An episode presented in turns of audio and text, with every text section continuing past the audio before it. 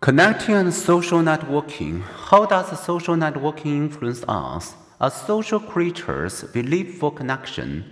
Researcher George Vaillant was asked what we had learned from studying 232 Harvard University men from the 1930s to the end of their lives.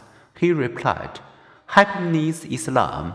A South Africa Zulu saying captures the idea on whose Ugmenunugodi, a person is a person through other persons. Mobile networks and social medias look around and see humans connecting, talking, tweeting, texting, posting, chatting, social gaming, emailing. The changes is how we connect have been fast and vast.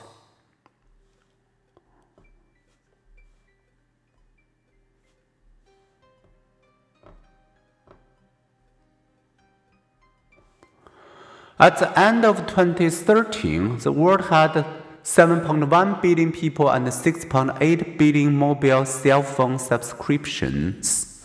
But the phone token now accounts for less than half of US mobile network traffic. In Canada and elsewhere, emailing is being displaced by texting, social media sites, and other messaging technology. Speedy texting is not really writing, said one observer, but rather a new form of conversation, fingered speech. In four US teens text help send 60 or more texts daily for money.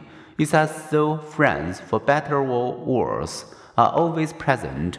How many of us are using social networking sites such as Facebook or Twitter?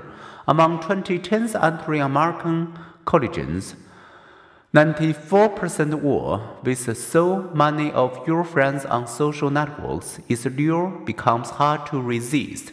Such is our need to belong, check in, or miss out.